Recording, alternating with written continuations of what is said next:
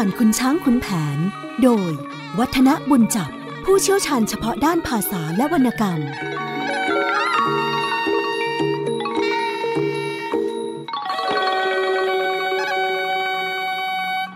สวัสดีครับท่านผู้ฟังครับ ช่วงเวลาของรายการ เรื่องเล่าขานผ่านขุนช้างขุนแผนก็กลับมาพบกับท่านผู้ฟังเช่นเคย โดยการที่นำเอาเรื่องราวที่น่าสนใจในมิติต่างๆ ของขุนช้างขุนแผน นอกจากที่จะมาเล่าเรื่องแล้วก็มีการอธิบายโยงใหญ่ ไปทั้งแง่ของประเพณีวัฒนธรรมความเชื่อ และในเรื่องที่เกี่ยวข้องอีกหลากหลายมิติ เราเข้าเรื่องของขุนช้างขุนแผนมาแล้วนะครับ ว่าในเรื่องของกำเนิดตัวละคร แต่ว่าตอนนี้ เรากำลังคุยโยงใยหลังจากที่ว่าขุนช้างได้คลอดออกมาดูโลก แต่ว่าดูรูปการแล้ว แม่ไม่ค่อยที่จะปลื้มเท่าไหร่ เพราะว่าลูกนั้นศีรษะล้านมาตั้งแต่อยู่ในท้อง ดังนั้นพอออกมานะครับ แม่นั้นก็รู้สึกว่าทำใจลำบาก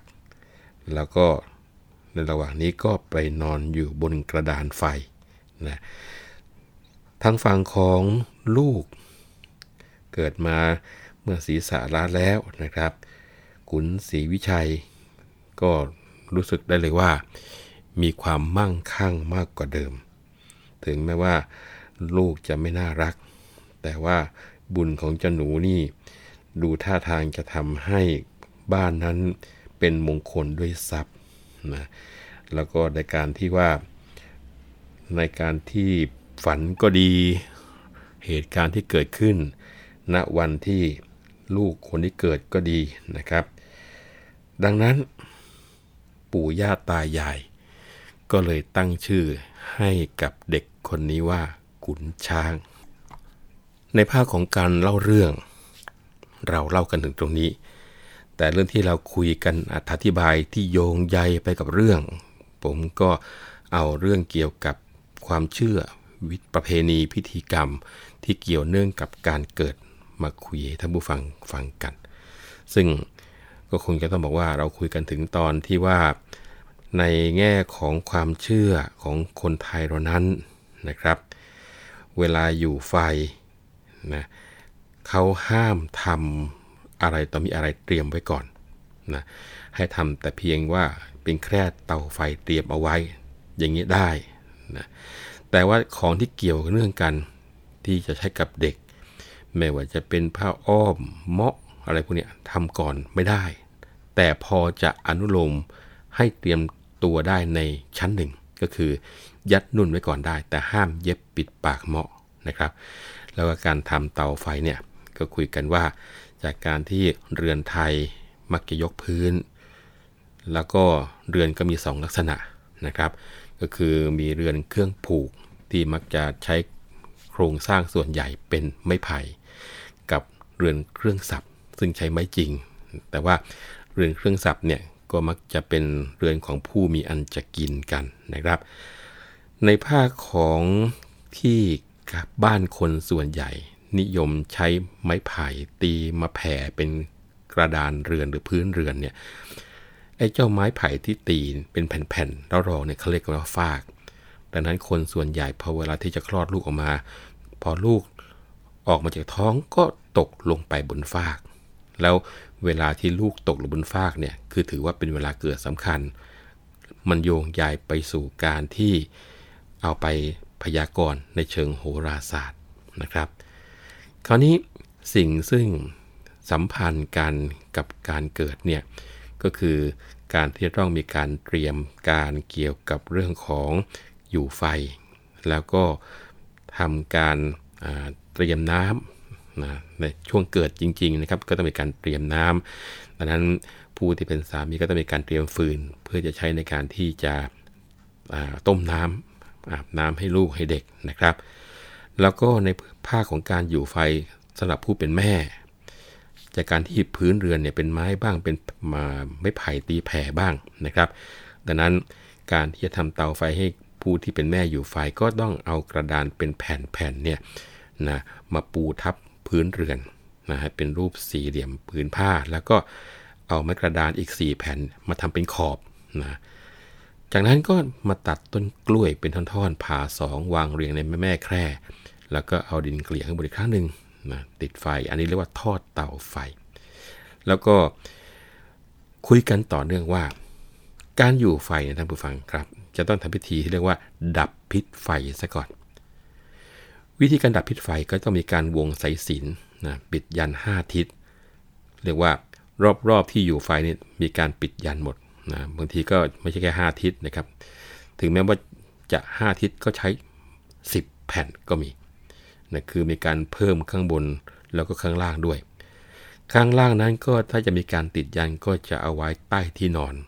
ใต้ถุนก็จะมีหนามสะเอาไว้นะพวกหนามสารพัดนะเป็นหนามของมะขามเทศบางหนุนบางนี่ขึ้นมานะครับ ถามว่าสะเอาไว้ทำไมสำหรับหนามทั้งหลายที่ไปไว้ที่ใต้ถุนเนี่ยเพราะก็เชื่อกันว่า เอาไว้กันผีกระสือนะเเขาว่าผีกระสือนี่จะเป็นผีที่ชอบกินพวกรกของเด็กชอบกินของขาวนะครับดังนั้นก็ต้องกันนะนอกจากนั้นแล้วก็ต้องมีการปักเฉลวนะเฉลวนี่ก็คือเขียนด้วยสระเอชอชิงลอลิงวอแหวนนะฮะเฉลวก็คือเป็นเครื่องหมายปักบอกเขต ถ้าหากว่าท่านผู้ฟังที่อยู่ต่างจังหวัดคงจะค่อนข้างคุ้นนะครับ เพราะว่าเฉลียวเนี่ยเขาจะทำด้วยตอกไม้ไผ่ มาหักขัดเป็นมุมๆนะตั้งแต่ 5 มุมขึ้นไป โดยมากเฉลียวที่เขาทำนะผู้ฟังครับจะมีขนาดเท่าฝาบาท แล้วก็ใช้ได้สีดำสีแดงสีขาววางรอบๆ มุมเฉลียวเรียกว่าต้องวางให้สลับสีกันด้วยนะครับ แล้วก็เอาเฉลียวเนี่ยผูกติดเข้ากับปลายไม้ไผ่ทำเป็นด้าม ที่เขาเรียกว่าต้นเฉลียวนี่แหละ แล้วก็ไปปักเอาไว้ที่เชิงบันไดเบื้องขวาที่จะขึ้นไปบนเรือน ถามว่าปักทำไมเฉลียวเนี่ยนะครับ เหตุที่เขาต้องปักเฉลียวก็เพื่อว่าให้คนที่มาเยี่ยมได้รู้ว่า ตอนนี้บนเรือนเนี่ยเขากำลังอยู่ไฟ จะได้ไม่เข้าไปทักทำนองว่ามันร้อนมันหนุนมันนี่นะครับ แล้วเขาเชื่อกันว่าถ้าหากไปทักเนี่ยจะทำให้คนที่อยู่ไฟเนี่ยเกิดเป็นแผลผุพองได้นะเขาก็ปักเฉลียวเป็นสัญญาณเตือนเอาไว้ จนกว่าจะออกจากการอยู่ไฟจึงจะถอนเฉลียวนั้นทิ้งไปนะครับ คราวนี้การอยู่ไฟเนี่ยก็ไม่ใช่ว่าเอาคนไปนอนอย่างไรก็ได้นะครับเขามีวิธีการอยู่เหมือนกันนะคือคนที่อยู่ไฟก็จะต้องนุ่งเตี่ยวนะเดี๋ยวนี้หลายๆคนอาจจะไม่คุ้นแล้วว่าเตี่ยวคืออะไรนะครับ ในยุคนี้ก็คงจะใช้วิธีการนุ่งเหมือนกับเรียกว่าพนุพระอ้อมสำเร็จรูปกันไปซะส่วนใหญ่นะแต่สมัยก่อนนี่ เมื่อเวลาที่สตรีมีระดูนะหรือว่ารอบเดือนเนี่ยนะครับก็จะต้องทำเตี่ยวนะแล้วก็เอาลักษณะของกระดาษนะกระดาษฟางบ้างอะไรบ้างใส่เข้าไปเพื่อซับโลหิตกันนะครับ คราวนี้แม่ซึ่งเป็นผู้อยู่ไฟก็ต้องนุ่งเตี่ยวนะแล้วก็มีขมิ้นกับปูนแดงเนี่ยผสมเหล้าแล้วก็เอาสำลีเนี่ยชุบปิดสะดือ แล้วก็ทาท้องทาหลังเอาไว้ ท่านี้ก็เขาบอกกันว่าเพื่อที่จะดับพิษร้อนนะแล้วก็ยังมียาโรยบนฐานไฟสำหรับรมตา กันตาเจ็บตาแฉะ แล้วก็จะมีน้ำโอ่งหนึ่งนะตั้งเอาไว้ข้างๆเตา พอไฟแรงเกินไปก็จะตักน้ำนะราดให้ความร้อนจากเตาไฟนั้นเพลาๆลงไปบรรเทาลงได้ ถ้าท่านผู้ฟังเคยเข้าไปซาวน่านะคงจะนึกภาพได้อย่างค่อนข้างที่จะ ชัดเจน เพราะว่าวิธีการคุมความร้อนจากไฟ ก็มีสภาพไม่แตกต่างอะไรจากที่ได้เคยไปอบซาวน่าให้ตัวร้อนๆกันเหมือนกันนี่แหละนะครับ คราวนี้คนที่อยู่ไฟนอกที่จากที่จะต้องใส่ใจเกี่ยวเรื่องของบรรดาเครื่องนุ่งเครื่องห่มเหล่านั้นแล้วนะครับ อาหารของคนที่อยู่ไฟในสมัยก่อนก็มีข้อจำกัดอีกนะครับ เพราะว่ามักจะกินข้าวกับพวกปลาแห้ง หรือข้าวกับเกลือ หรือไม่ก็ เป็นพวกแกงเลียงโดยพวกแกงเลียงนี่ก็ถือกันว่าจะทำให้น้ำนมเยอะนะครับลูกๆจะได้พอกิน แล้วก็ในระหว่างเนี้ยหมอตำแยก็จะฝืนท้องให้ทุกวันอ่าไอ้เจ้าวิธีฝืนท้องก็คือว่าเอามือเนี่ยครับกดตรงหัวเหน่าเพื่อช้อนเนี่ยให้มดลูกเข้าอู่ คนที่อยู่ไฟก็ต้องทำพิธีอีกหลายหลายอย่างนะ เช่นเข่ากระโจมบ้าง ประคบตัวบ้าง นาบหม้อเกลือบ้าง นั่งทานบ้างนะครับ ซึ่ง ต้องบอกว่าผมทันนะในการที่ทำกันอย่างนี้ แล้วก็ยังเคยไปเรียกกันว่า รมตาด้วย ใช้สมุนไพรแล้วรมได้ดีจริงๆนะท่านผู้ฟังทำออกมาแล้วเนี่ย ตาในสู้แสงสู้ลมแล้วไม่แสบเลยทีเดียวละนะคราวนี้พอเวลาที่เขาพูดถึงการเข้ากระโจงประคบตัวการหน้าหม้อเกลือกันนั่งทาน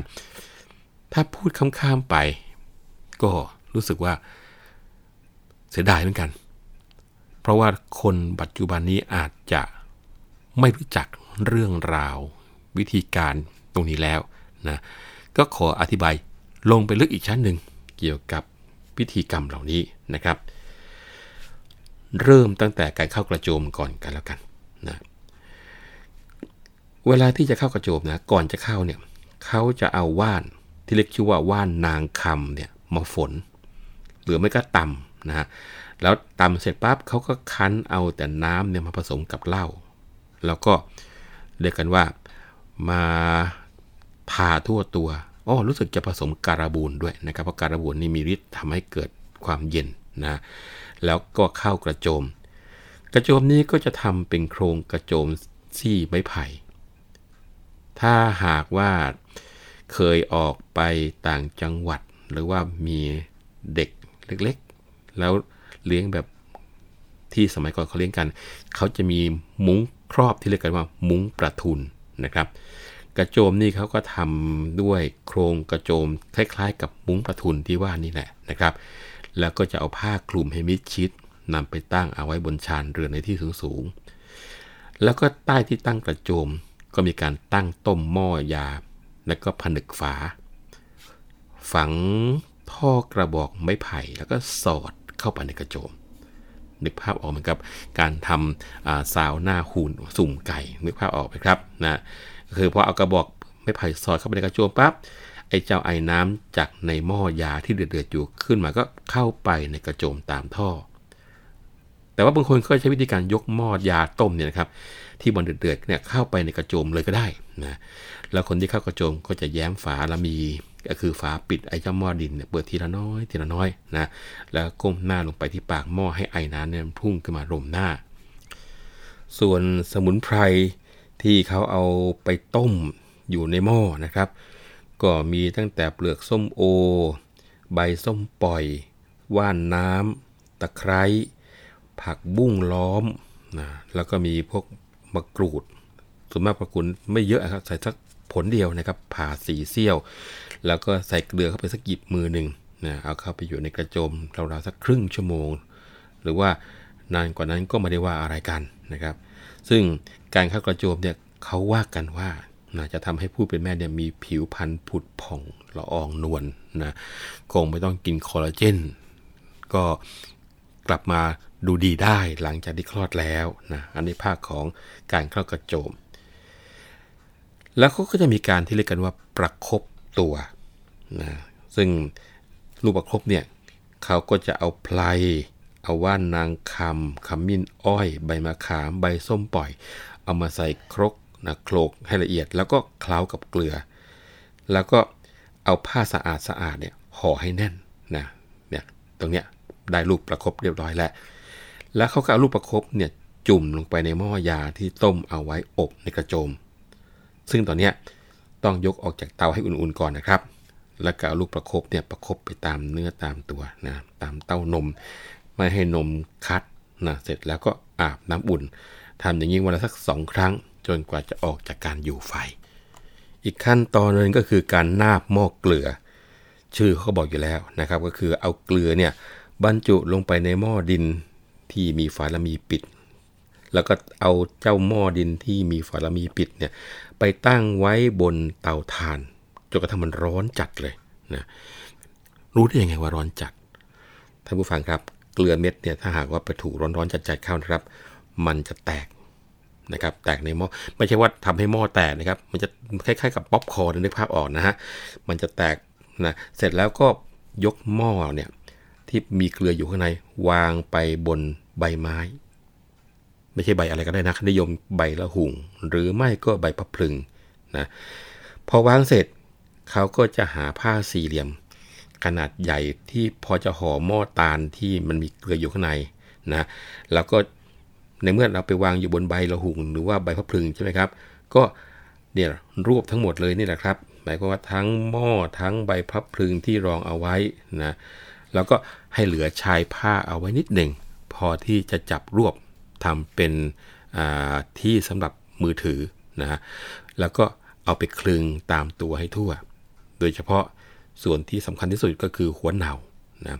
ซึ่งว่ากันว่าตัวนี้จะทำให้มดลูกเนี่ยหดตัวเข้าอู่ตามเดิม แล้วก็ทำสักวันละสองครั้งจนกว่าจะออกไฟเหมือนกันนะอีกขั้นตอนหนึ่งที่เรียกกันว่าการนั่งทานเนี่ยนะครับ เขาก็จะใช้ผิวมากรูดตากแห้ง ใช้ว่านน้ำว่านนางคำไพลขมิ้นอ้อยชันหมากชะลูดขมิ้นผงใบหนาด แล้วก็เอามาหั่นให้ละเอียดทีเดียวนะ ผึ่งแดดเตรียมไว้ก่อน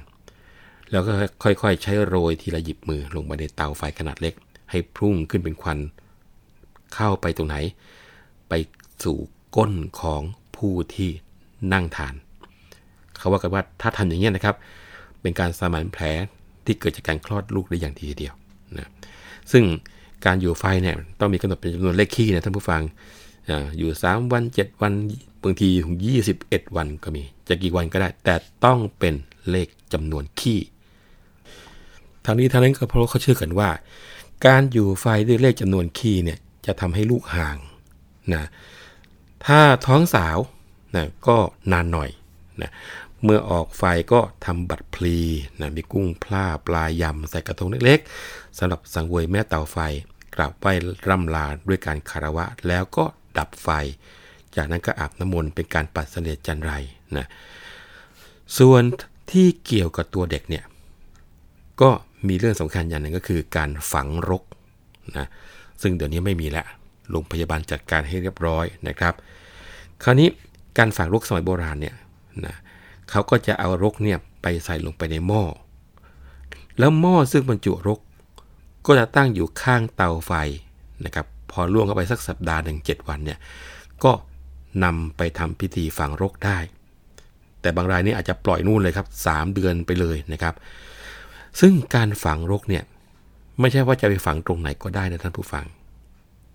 ต้องมีการอาศัยทิศอยู่เหมือนกันนะอย่างในตำราพรหมชาติเนี่ยผมยังจำได้เลยบอกว่า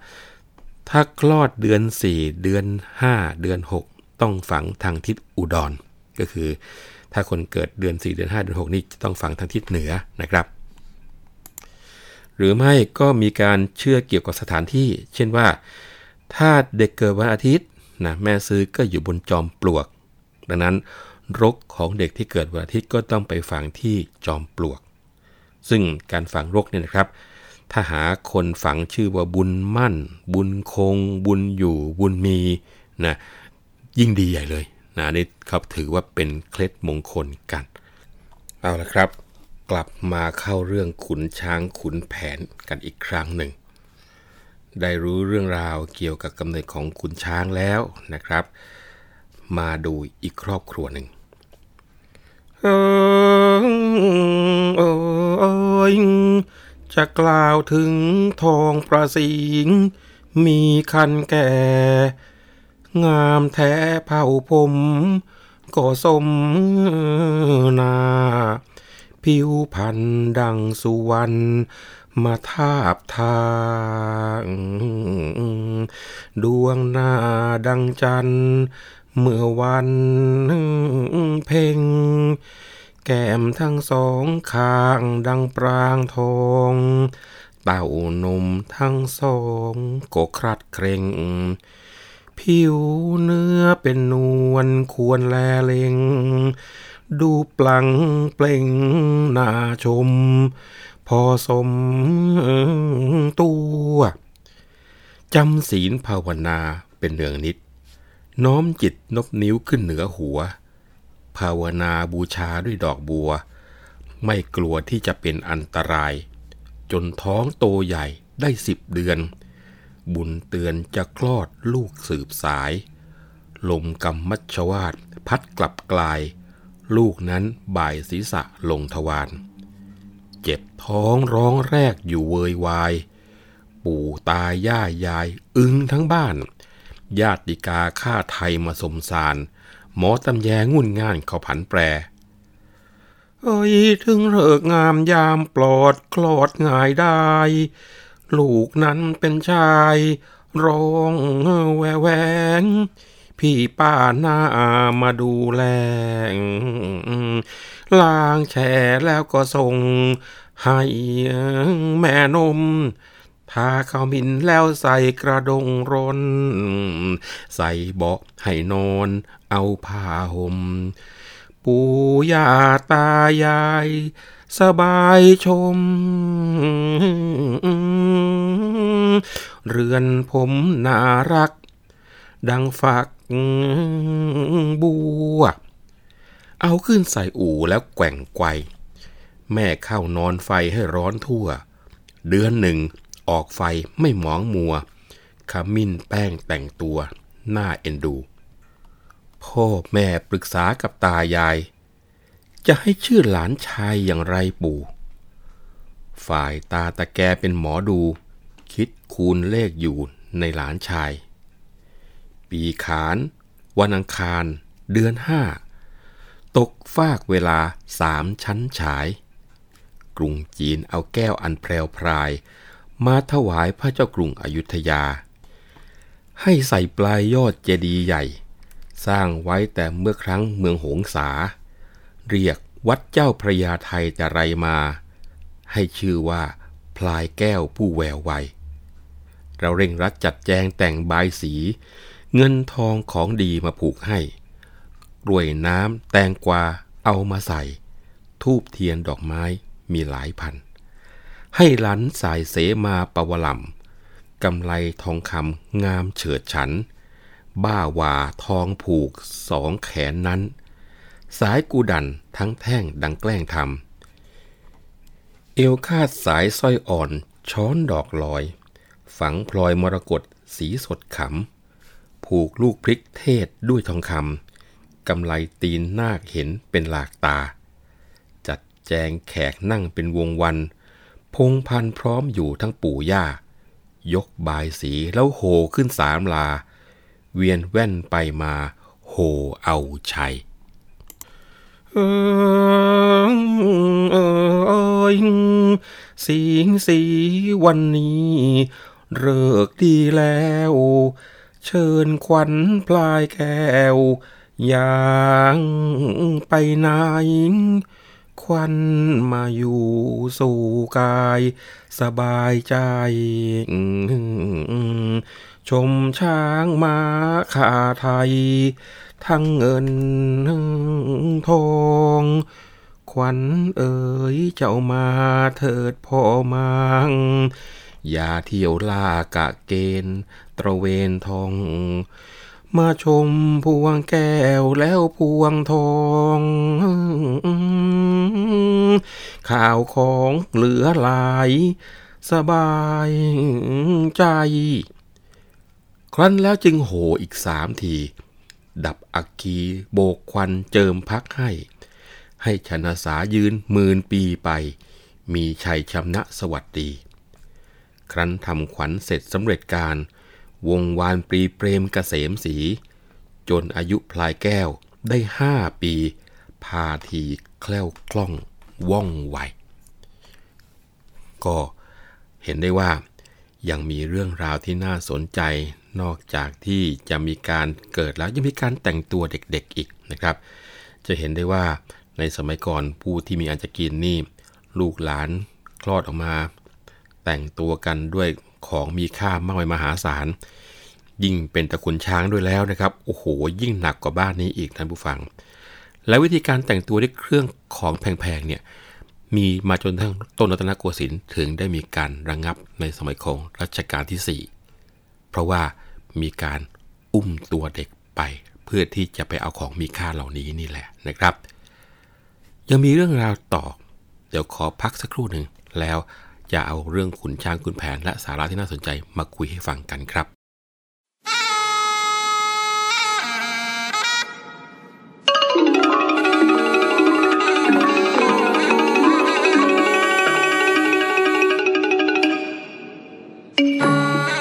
เรื่องเล่าขานผ่านคุณช้างคุณแผน โดย วัฒนบุญจับผู้เชี่ยวชาญเฉพาะด้านภาษาและวรรณกรรม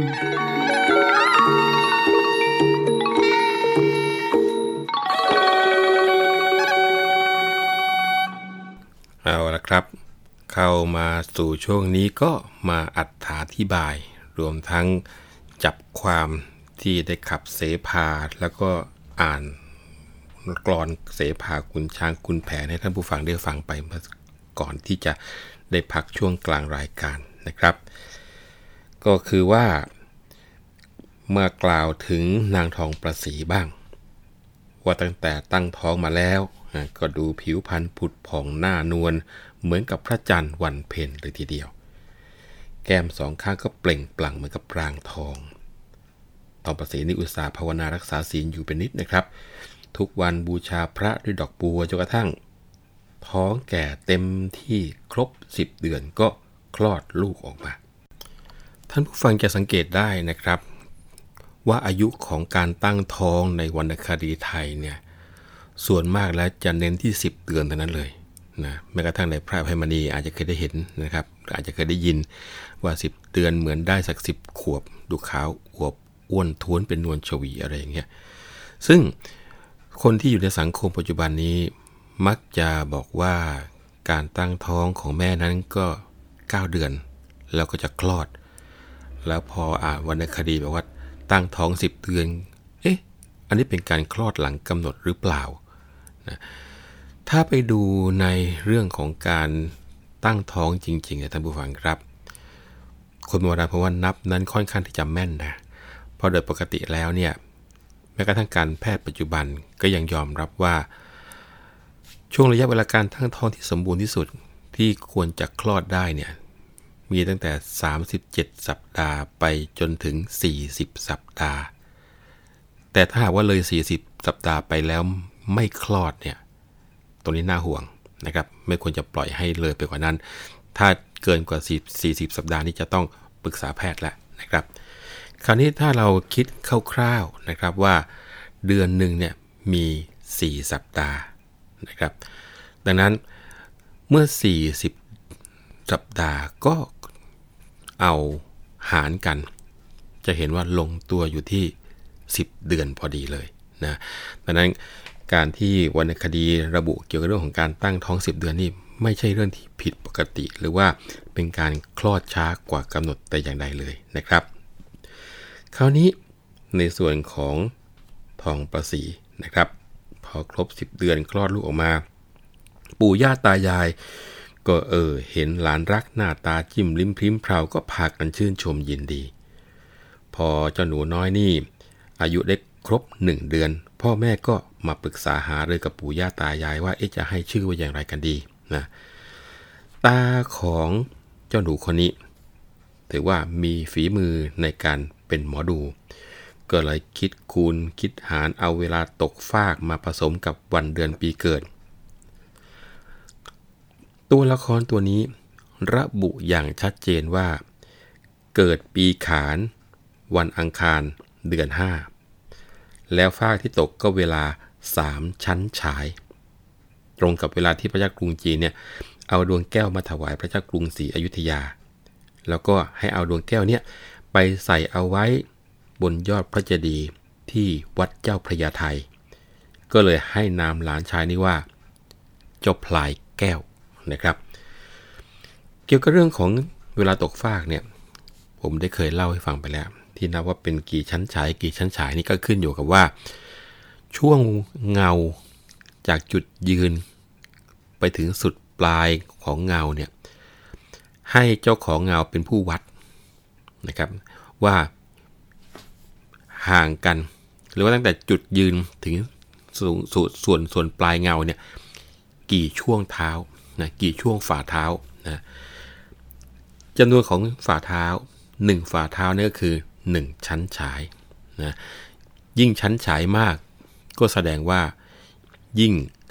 ห่างจากช่วงเวลาเที่ยงมากว่าอย่างนั้นเถิดถูกไหมครับเพราะว่าตอนเที่ยงเนี่ยเงาจะสั้น ดังนั้นอาจจะนับชั้นฉายได้ไม่ถึงชั้นฉายซะด้วยซ้ำไปนะครับ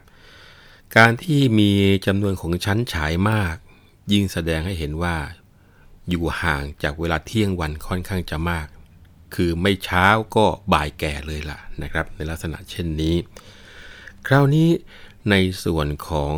การที่ในเรื่องนั้นมีการบ่งบอกถึงเกี่ยวกับการทำขวัญนนะครับ อันนี้ก็คงจะต้องมาอธิบายกันแหละ เพราะว่าในสมัยก่อนนะครับ พอเด็กคลอดแล้วสัก 3 วัน อันนี้ก็ถือว่าพ้นอันตรายจากการที่จะเป็นลูกผี ผ่านไปหนึ่งตอนแล้ว นะครับ พ่อแม่ก็จะจัดทำพิธีที่เรียกกันว่าทำขวัญเด็ก แสดงว่ามีความดีใจในการทำขวัญตอนนี้ก็ไม่ได้ทำอย่างออกหน้าออกตานะครับ คงทำกันแต่เฉพาะในครอบครัวพอเด็กอายุครบเดือนแล้วก็จะทำพิธีที่เนื่องกันก็คือโกนผมไฟ แล้วก็ทำขวัญใหญ่นะการทำขวัญวันที่ 3 ที่ว่า พ้นจากลูกผีแล้วเนี่ย โบราณเขาจะทำใบสีปากชาม แล้วก็เครื่องบัตรพลีสำหรับสังเวยพระภูมิเจ้าที่นะก็จะมีปลาช่อนต้มยำตัวหนึ่ง มีมะพร้าวอ่อน กล้วยหวีหนึ่ง แล้วก็มีขนมต้มแดงขนมต้มขาว หรือว่าจะมีอะไรเพิ่มเติมอีกก็แล้วแต่การที่ว่าบ้านนั้นจะมีมากน้อยแค่ไหนนะครับ แล้วก็ที่ขาดไม่ได้ก็คือดอกไม้ทูบเทียนนะส่วนเครื่องสำหรับใช้ในการทำขวัญ ก็มี แป้งหอม น้ำมันหอม หรือที่เรียกว่ากระแจะนะครับสำหรับไว้จุนเจิม แล้วก็จะมีข้าวสารบรรจุถุงในขันสำหรับปักแว่นเทียน 3 เล่ม แล้วก็ทำขวัญกัน แล้วก็เอาสายสิญจนเนี่ยมาเสกผูกที่ข้อมือเด็กทั้งสองข้าง ตรงเนี้ยเขาเรียกกันว่า ผูกขวัญ แล้วก็ให้ศีลให้พรตามธรรมเนียม ซึ่งในการทำขวัญตรงจุดนี้ ท่านผู้ฟังก็คงจะเห็นไปแล้วว่า ในตอนที่พ่อพลายแก้ว ซึ่งต่อไปก็จะเป็นขุนแผนนี่แหละนะครับ เกิดขึ้นมาก็มีการจัดแจงแต่งใบสีเงินทองของดีมาผูกให้นะกล้วยน้ำแตงกวาเอามาใส่ทูบเทียนดอกไม้มีหลายพันเอาไปอย่างนั้นเลยนะครับ คราวนี้อย่างที่บอกไปครับคำมีทำขวัญ 3 วัน แค่พอเป็นพิธีว่าดีใจ ลูกหรือว่าหลาน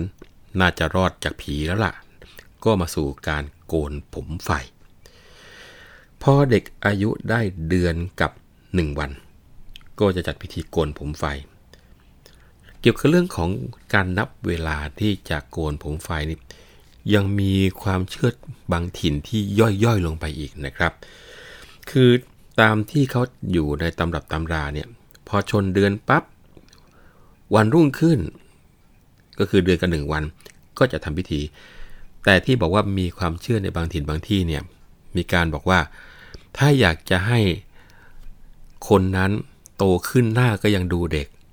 ให้โกนผมไฟก่อนครบเดือน แต่ถ้าหากว่าใครที่ไปโกนผมไฟหลังจากครบเดือนไปแล้วหลาย ๆ วัน จะทำให้คนคนนั้นหน้าดูแก่กว่าวัยนี่เป็นความเชื่อนะครับนี่เป็นความเชื่อนะคราวนี้ ก็คงจะต้องบอกว่า การโกนผมไฟเนี่ยนะครับก็จะจัดทำเป็นแบบทำขวัญเป็นพิธีใหญ่ บางทีก็อาจจะมีการตั้งชื่อเด็กในตอนนี้ด้วยเลยก็ได้นะแล้วก็การโกนผมไฟก็ต้องทำบัตรพลีสังเวยพระภูมิเจ้าที่ด้วยเหมือนกันนะการโกนผมไฟนี่เขาไม่ได้โกนหมดท่านผู้ฟังเขาจะเหลือผมในส่วนที่เป็นกระหม่อมเอาไว้หย่อมหนึ่งนะเพราะว่าเขาว่ากันว่า ในช่วงนี้กระหม่อมของเด็กยังบางอยู่นะแล้วผมที่โกนแล้วก็จะบรรจุลงในกระทงที่มีใบบัว หรือไม่ก็ใบบอนรองก้น แล้วก็นำเอาไปลอยน้ำแล้วก็ตอนเอาไปลอยน้ำจะต้องพูดบอกว่า ขอให้อยู่เย็นเป็นสุขเหมือนพระแม่คงคานะแต่ถ้าหากว่าจำไม่ได้ก็ว่าอะไรในทำนองนี้นะครับ เน้นว่าให้อยู่เย็นเป็นสุขอะไรเงี้ย ต่อจากนั้นพวกญาติก็จะทำพิธีเอาได้ขวัญเนี่ยผูกข้อมือข้อเท้า แล้วก็ให้พรกันไปตามประเพณีคราวนี้จะเห็นได้ว่า ในส่วนของการตั้งชื่อตัวละครสองคนที่ผ่านไปนะครับทั้งขุนช้างทั้งพลายแก้วนะการตั้งชื่อเด็กเนี่ยท่านผู้ฟังครับ อาจจะตั้งตอนเกิด หรือว่าไปตั้งเอาตอนโกนผมไฟก็ได้บางทีก็นำไปฝากพระเป็นลูกศิษย์แล้ว พอไปเป็นลูกศิษย์ของพระที่วัดแล้ว ไปตั้งชื่อเอาตอนที่ไปอยู่วัดเลยก็มีนะแต่ว่าตอนแรกเนี่ยก็คงจะตั้งอย่างที่บอกไว้ครับ ให้ฟังแล้วน่าเกลียดน่าเกลียดไว้ก่อน เพราะเชื่อว่าความน่าเกลียดเนี่ยทำให้ผีรังเกียจแล้วก็ไม่เอาเด็กคนนี้ไปนะผีจะไม่ได้เอาไป แล้วบางทีก็ต้องบอกว่าถือเอานิมิตเป็นสำคัญ อย่างกับตัวละครที่เล่าให้ฟังไปแล้วสองตัว ทั้งขุนช้าง ทั้งพลายแก้ว ล้วนตั้งชื่อจากนิมิตทั้งนั้นเลย หมายความว่าขุนช้างนั้นก็เป็นช่วงที่มีผู้นำเอาช้างเผือกมาถวายพระพันวษา ก็เลยตั้งชื่อให้ว่าขุนช้าง ในขณะที่พ่อพลายแก้วนั้น ก็ไปเกิดเอาช่วงที่เจ้ากรุงจีนเนี่ย เอาแก้วมาถวายพระเจ้ากรุงศรีอยุธยา และไปใส่บนยอดเจดีย์ก็เลยตั้งชื่อว่าพลายแก้วผู้แววไว้นะครับ คราวนี้เมื่อจะทำพิธีทำขวัญและโกนผมไปแล้ว ก็มีพิธีเรียกกันว่า เอาเด็กลงเปล ตรงนี้ทุกวันก็หาจะดูยากเต็มทีแล้วเหมือนกันนะครับ เพราะว่าก็อยู่ที่โรงพยาบาลกันบ้างอะไรบ้างขึ้นมานะคุณพยาบาลก็จัดการดูแลกันไป แต่โบราณเนี่ยเขามีอยู่นะครับ ก็คือว่าถ้าจะทำพิธีเอาเด็กลงสู่เปลเนี่ยก็จะหาฟักเขียวล้างให้สะอาด แล้วก็ทาแป้งให้นวลทั้งลูกทีเดียวนะครับ แล้วก็จะมีหินบดยาหมายความว่ามีทั้งแม่หินแล้วก็มีลูกหินที่ใช้บดแล้วก็จะมีแมวคราวตัวหนึ่งนะแมวคราวเป็นยังไงนะแมวคราวก็คือแมวตัวผู้ที่อายุมาก ๆ ซึ่งแมวพวกเนี้ย มักจะนอนอยู่บ้านไม่ออกไปไหน เรียกกันว่าอยู่กับเย่าเฝ้ากับเรือนขณะที่ว่าเจ้าของบ้านย้ายที่นะครับ ก็ยังไม่ยอมไปไหนเลยนะดังนั้นในพิธีการแต่งงาน รวมทั้งพิธีการทำขวัญพวกนี้การที่มีแมวคราวมารวมอยู่ด้วย ก็คงจะมีความหมายเดียวกันนะครับ คราวนี้ก็จะมีพวกถุงผ้ามา บรรจุพวกข้าวเปลือกถั่วเขียวมเมล็ดฝ้ายนะพวกนี้ก็จะไปทำเป็นถุงเล็ก ๆ อย่างละถุงอย่างละถุงนะหรือถ้าหากว่าจะมีอะไรมากกว่านี้ จะใส่ไปก็ไม่ว่ากันนะแล้วก็เอาของทั้งหมดเนี่ยเอาไปวางในไว้ในเปลแล้วก็จะมีใบสีปากชาม แล้วก็ทำพิธีเวียนเทียนอีกทีก็ไม่ได้มีใครว่าอะไรทีนี้พอเอาของที่ว่าทั้งหมด ใส่ลงไปในเปลเสร็จเรียบร้อยก็เริ่มไกวนะไกวให้ครบ 3 ครั้ง แล้วก็เอาแมวออกจากเปลอุ้มเด็กลงเปลแทน ก็ไกวสามครั้งเหมือนกัน แล้วก็กล่าวคำให้ศีลให้พรเด็กตามธรรมเนียมในขณะไกวอันนี้ถือว่าเป็นเสร็จพิธีไปแล้วนะครับพิธีการเอาเด็กลงเปลผู้บรรดาสิ่งของที่อยู่ในพิธีกรรมนะท่านผู้ฟังนะครับ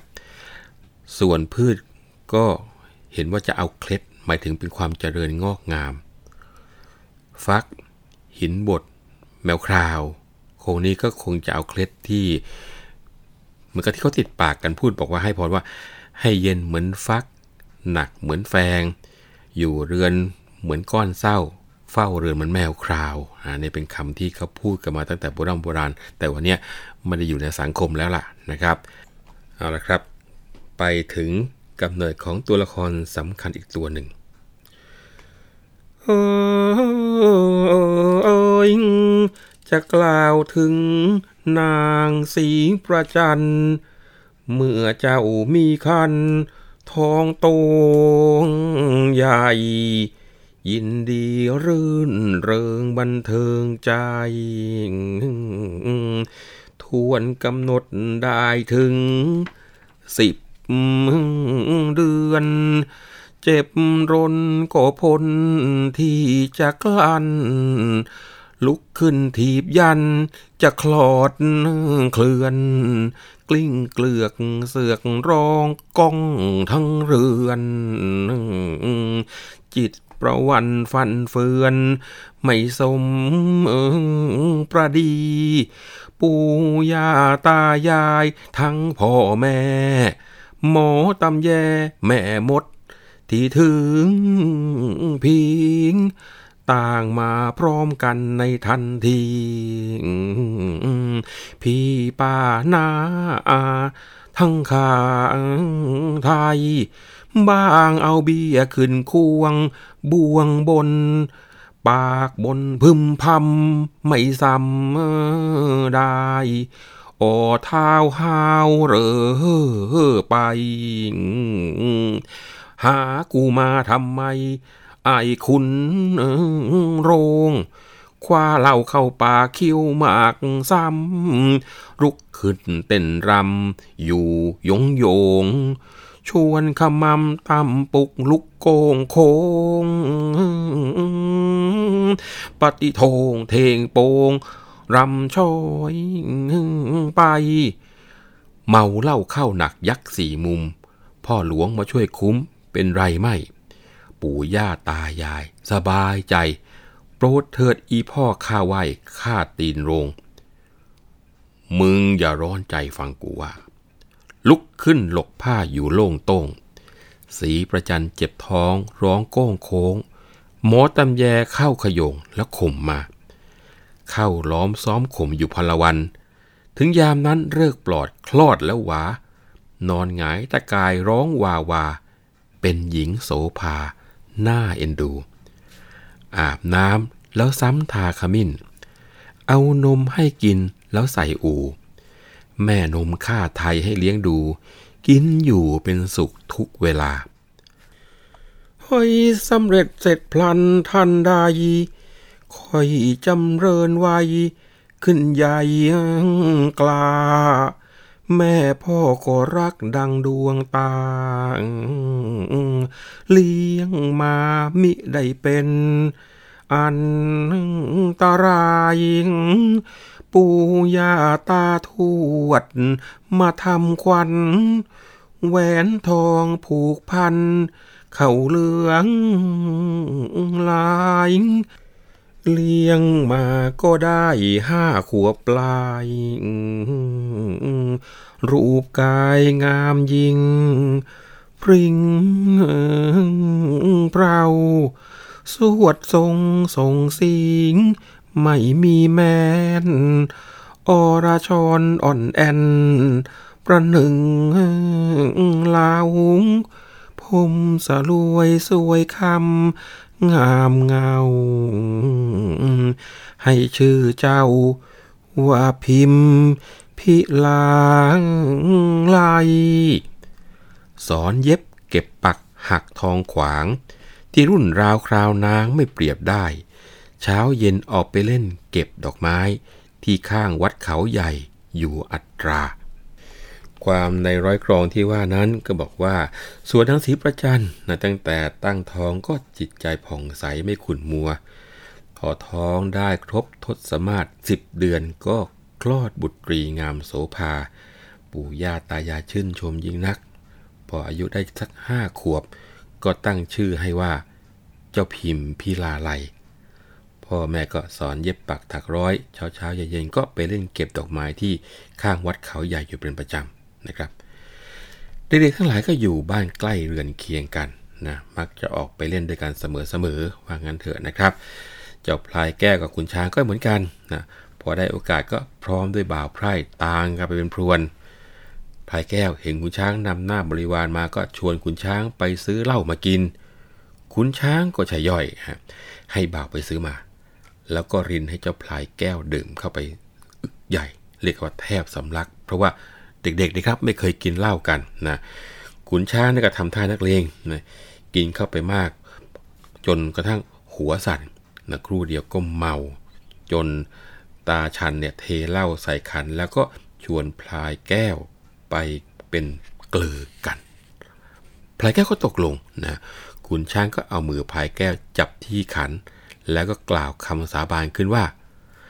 เราสองคนนะ จะขอซื่อสัตย์ต่อกันจนวันตาย ถ้าไอ้ผู้ใดบังอาจคิดคดทรยศต่อเพื่อน ขอให้เทพเจ้าสังหารผลาญชีวิต แล้วก็ให้ดาบองครักษ์ทั้งสี่หมู่นะ บันเกษา ขอให้พลัดพ่อพลัดแม่ เรียกกันว่าร้อยกับร้อยกันอนันตชาติเลยทีเดียวนี่อธิษฐานการเป็นเพื่อนรุนแรงกันขนาดนั้นนะพออธิษฐานเสร็จแล้วก็จิ้มเอาเหล้ามาควันคอ แล้วทั้งสองก็ดื่มเหล้าเข้าไป คนละอึกสองอึกนะขุนช้างเนี่ยกินหนักไปหน่อยก็ทำตาปอหลอเหมือนก็จะสิ้นใจ เล่นเอานังพิมพิลาลายที่เล่นอยู่ใกล้ๆนี่หัวเราะชอบใจจนกระทั่งตัวงอ สมน้ำหน้าอาจจะหัวล้านกระบาลสายที่ไปเจออาการหลังจากที่กินเหล้าหนักหนาเข้าไปนะครับมีเรื่องที่เกี่ยวกับหัวล้านมาคุย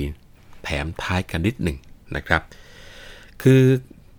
คำว่าล้านกับคำว่าโลนเนี่ย ในการใช้ภาษาของเรานี่มีความหมายคนละอย่าง ถึงแม้ว่าสภาพของศีรษะจะไม่มีผมเหมือนกันก็ตามนะครับ คือล้านนี่ไม่มีผมโดยธรรมชาติ ส่วนโลนเนี่ยไม่มีผมเพราะว่าโกนออกนะแล้วก็ลักษณะของหัวล้านของที่อยู่ในตำราเนี่ยนะครับเขาก็จะมีแบ่งการล้านออกเป็นหลายลักษณะนะเริ่มตั้งแต่ทุ่งหมาหลงดงช้างข้าม ง่ามเทโพ ชโดตีแปลง แร้งกระพือปีก ฉลีกหางฟาด แล้วก็ราชคงเครานะครับ ซึ่งวิธีการที่ศีรษะไม่มีผม ที่มีชื่อต่างกัน ก็เนื่องจากว่าลักษณะของการไม่มีผมนั้นตำแหน่งของที่มีผมแล้วก็หนังหัวที่ละล้านอยู่คนละตำแหน่งกัน อย่างกับทุ่งหมาหลงเนี่ยก็มีลักษณะที่ล้านเกลี้ยงเลย บนหัวนี้ไม่มีผมเลยสักเส้นเดียวนะเขาก็เปรียบเหมือนกับทุ่ง ซึ่งไม่มีต้นไม้ใบหญ้าให้สังเกตสังกาเอาเลย ถ้าหากเอาหมาไปปล่อย หมานี่รับรองได้ว่าหลงเลยนะครับหาทางไปไหนไม่ถูกเลยนะคราวนี้ในส่วนของดงช้างข้าม ก็คือว่าเลี่ยนเป็นทางตรงตรงช่องกลางศีรษะ ตั้งแต่หน้าผากไปจนกระทั่งจุดท้ายทอย คือมีผมเฉพาะอยู่ข้างๆหู ซึ่งก็ที่เหลืออยู่ก็เปรียบเสมือนป่าที่อยู่ข้างๆหูนะครับ ส่วนที่ไม่มีผมเลยมันเหมือนกับว่าช้างเนี่ยมันข้ามกันไปเป็นโขลงนะจนกระทั่งต้นไม้นี่พังระเนระนาดไม่เหลือเลยนะนี่เป็นการช่างเปรียบเหมือนกันนะครับ ส่วนง่ามเทโพนะอันนี้ก็มีลักษณะ ล้านคือแหลมเข้าไปสองข้างตรงรอยแสกเรียกกันว่ามีลักษณะเหมือนกับเงี้ยงของปลาเทโพแทงเข้าไป แต่ว่าถ้าหากว่าปลายแหลมงุ้มเข้าหากันตรงกลางศีรษะเนี่ยเขาจะเรียกกันว่า ง่ามถอนะใครที่เคยเห็นง่ามถอก็คงจะหายสงสัย เพราะว่าเป็นง่ามงุ้มเข้าหากันเหมือนกับเขาควายนะฮะชาโดตีแปลง อันนี้เป็นวงกลมข้างหลัง นะเหมือนปลาชะโดที่มันดิ้นตีแปลงอยู่ในปลักตม ก็หมายความว่าถ้าเป็นตัวละครญี่ปุ่น คงจะเทียบได้กับพวกตัวกัปปะนะก็คือหมายความว่ามีลักษณะของหัวล้านเฉพาะตรงกลางศีรษะนะครับในขณะที่ด้านหน้าด้านข้างด้านหลังยังคงมีอยู่นี่นี่คือตัวของชะโดตีแปลง ส่วนล้านแบบแรงกระพือปีกนี่ นนี้ประเภทเลี่ยนกลางจากข้างหน้าเข้าไปท้ายทอย คือดูไปคล้ายๆกับจะเป็นดงช้างข้าม แต่ว่าผมสองข้างเนี่ยพองออกเป็นปีกเหมือนกับปีกนกที่กำลังกระพือนะครับ ส่วนที่เรียกกันว่า ฉีกหางฟาด หรือว่าฉีกขวานฟาดเนี่ยนะครับ อันนี้คือเถิกข้างหน้าเข้าไปเป็นแหลมนะเป็นรูปสามเหลี่ยม เหมือนกับดินที่ถูกขวานฟันนะครับ ก็ท่านผู้ฟังลองเอาขวานฟันดินที่หมาดๆหนักๆดูสิครับ จิกคมขวานลงไปตรงๆ ดินตรงโคนขวานก็จะแบะออก ไปรับกับตรงปลายขวานเป็นรูปสามเหลี่ยมหน้าจั่วนะซึ่งว่ากันอีกครั้งหนึ่งบางคนบอกว่าคำว่าฉีกหางฟาดหรือฉลีกหางฟาดเนี่ยนะครับ ก็คือหมายความว่าเป็นล้านแบบผมบาง เหมือนกับว่าเอาหางของวัวเนี่ยนะครับเปียกน้ำแล้วก็ไปฟาดแปะลงบนศีรษะนะเขาที่เรียกว่าฉีกหางฟาดหรือฉลีกหางฟาดนะส่วนสุดท้ายคือ ราชคึงเคลาบ้าง ราชคงเคลาแล้วแต่จะเรียกกันนะลักษณะนี้คือลักษณะของกุนช้างเลยนะครับ ลักษณะนี้ก็คือยังมีผมเหลืออยู่ข้างหูทั้งสองข้าง แล้วก็ที่ท้ายทอย แต่ตรงกลางเลี่ยนเลย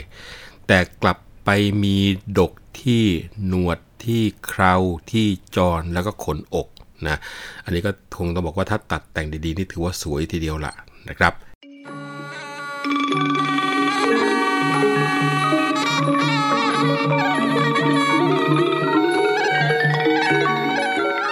รายการเรื่องเล่าขานผ่านขุนช้างขุนแผนวันนี้ก็คงจะหมดเวลาลง แต่เพียงเท่านี้ ครั้งหน้าจะมีเรื่องสนุกสนุกมาเล่าให้ฟังกันต่อ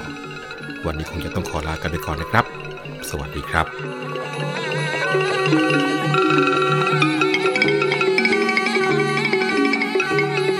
เรื่องเล่าขานผ่านคุณช้างคุณแผน โดย วัฒนบุญจับผู้เชี่ยวชาญเฉพาะด้านภาษาและวรรณกรรม